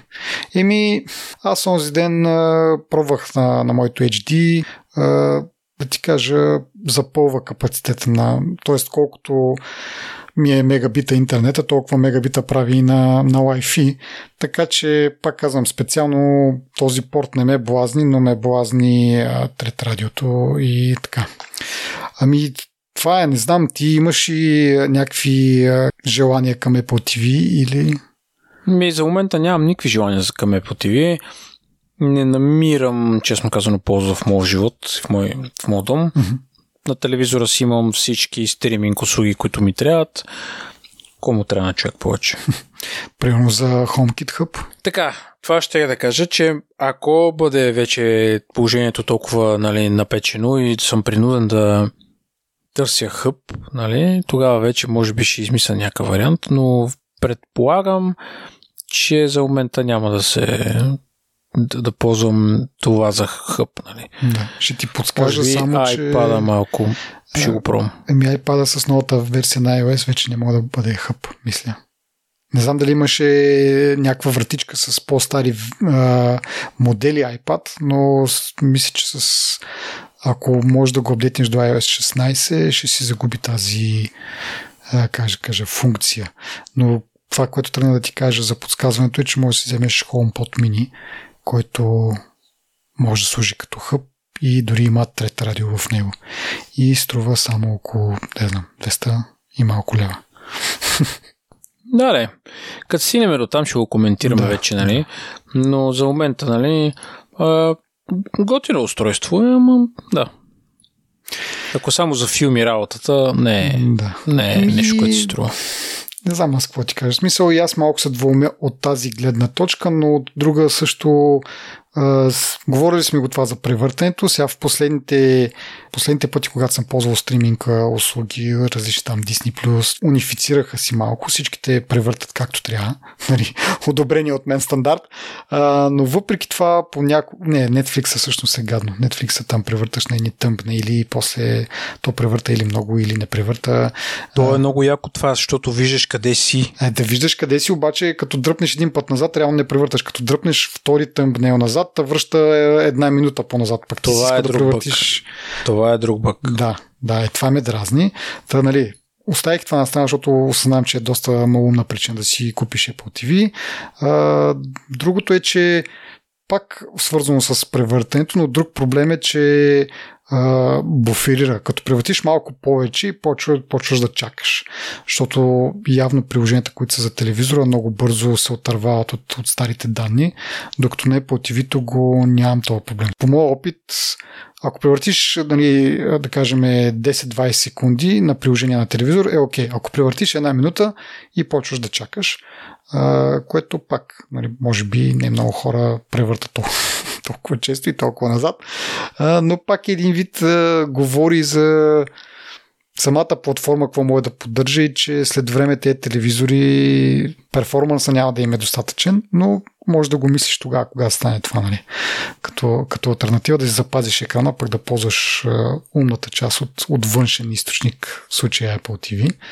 И други преимущества не мога да се сетя спрямо в градените приложения. Как да кажа, отдавна го чакам, както казах с HD съм, така или иначе а, дошло му е време за, за апдейт. А, и така, това е май всичко от нас, а?